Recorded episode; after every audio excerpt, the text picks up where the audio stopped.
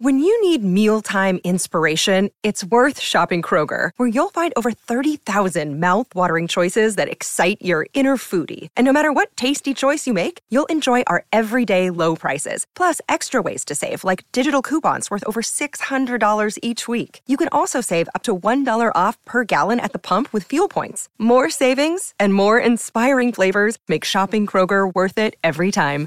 Kroger, fresh for everyone. Fuel restrictions apply.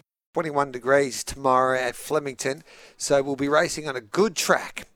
And uh, it's Australian Guineas Day. Mitchy Lewis joins us here on uh, Giddy Up this Friday. Hello to you, Mitch. Good morning, Gareth. How are you on this Friday? I am well, mate. Um, should be a fair fair playing field there at Flemington tomorrow. Really looking forward to this card. Where do we start with your place? Well, let's get one early then. We'll get the day kicked off. I'm going to go in race one. I'm keen to be with number one, Cinderella Days. So this horse, she makes her debut for Grahame Begg here. She's been trialling really well, including winning the infamous Imperatriz Cranbourne trial. So she was the winner of that well publicised trial. She's got a very good record first up. Um, she's won two first up, and her other two uh, runs first up have been at group level. which is fourth in a group three from memory, and second in a group, uh, third in a group two. So we know she fires fresh. Uh, we know Grahame Begg's got a super record with these new horses first up, and Blake Shinn in the saddle. I think it sets up nicely for her, and they have scratched Tin Tookie, so we lose a little bit out of the market, but yep. I still think it, she's a pretty good price there. So 280 with Bet 365 Cinderella Days in the first Flemington. Then what are we doing, mate? Race seven, number eight. Great, Beggs. Cinderella Days, Beggy. Yeah, he's just put his thumbs up as he, as he walks past us. So there you go. Perfect. There we go. Tip. Perfect.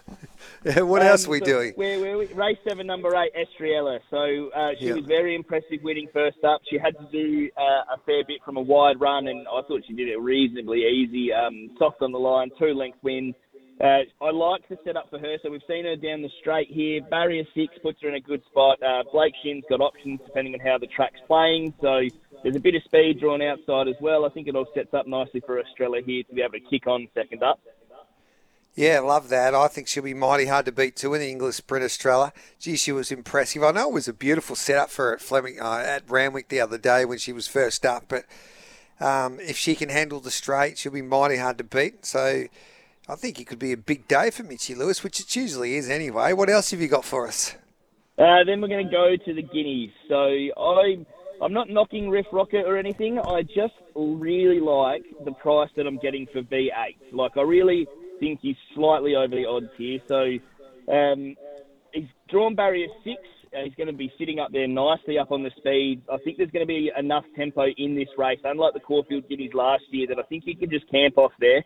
Third up here, I thought he hit the line really nicely over the 1400 metres behind Mr. Brightside and Pride of Jenni. So I, have there's been a few questions if he can get the 1600 metres, but I think the way he hit okay. the line up last start, third up, I think it's really ideal here. So he's my each way player of the day, V8. I think he's him to place is as the same price as Riff Rocket currently to win. So that's why I think I'm with him at the value.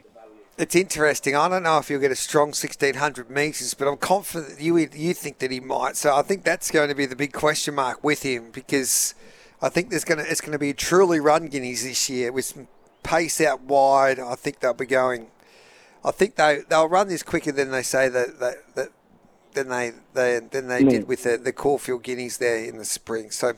Um, what price we're getting now for V8? Seven dollars fifty with Damien Damian Lane taking the ride there, mate. Um, what about at Morphettville Parks? What have you got for us there?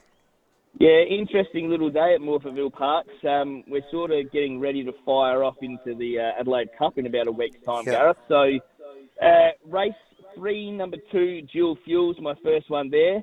She's won three in a row now. She's absolutely flying. She's a mare in form. It took her a little while to figure it out. Um, last start at Morphettville, she was over the same trip in the same grade. She missed the kick by an absolute bomb and still managed to run them down and win by an impressive margin. So I think she can just continue on here. She goes up a little bit in weight, but the way that she won last start, I don't think it's going to concern her too much. So I think she'll be able to carry on her merry way in race three there, dual fuel. Yep. What else have you got for us, mate? Race four, number four, Bristler. So he's probably short enough now, but I, I think he's going to be pretty hard to get past. He He's the last start winner of the 55 second challenge at Moonee Valley, and that was a reasonable BM78 field there at Moonee Valley that he knocked off that night.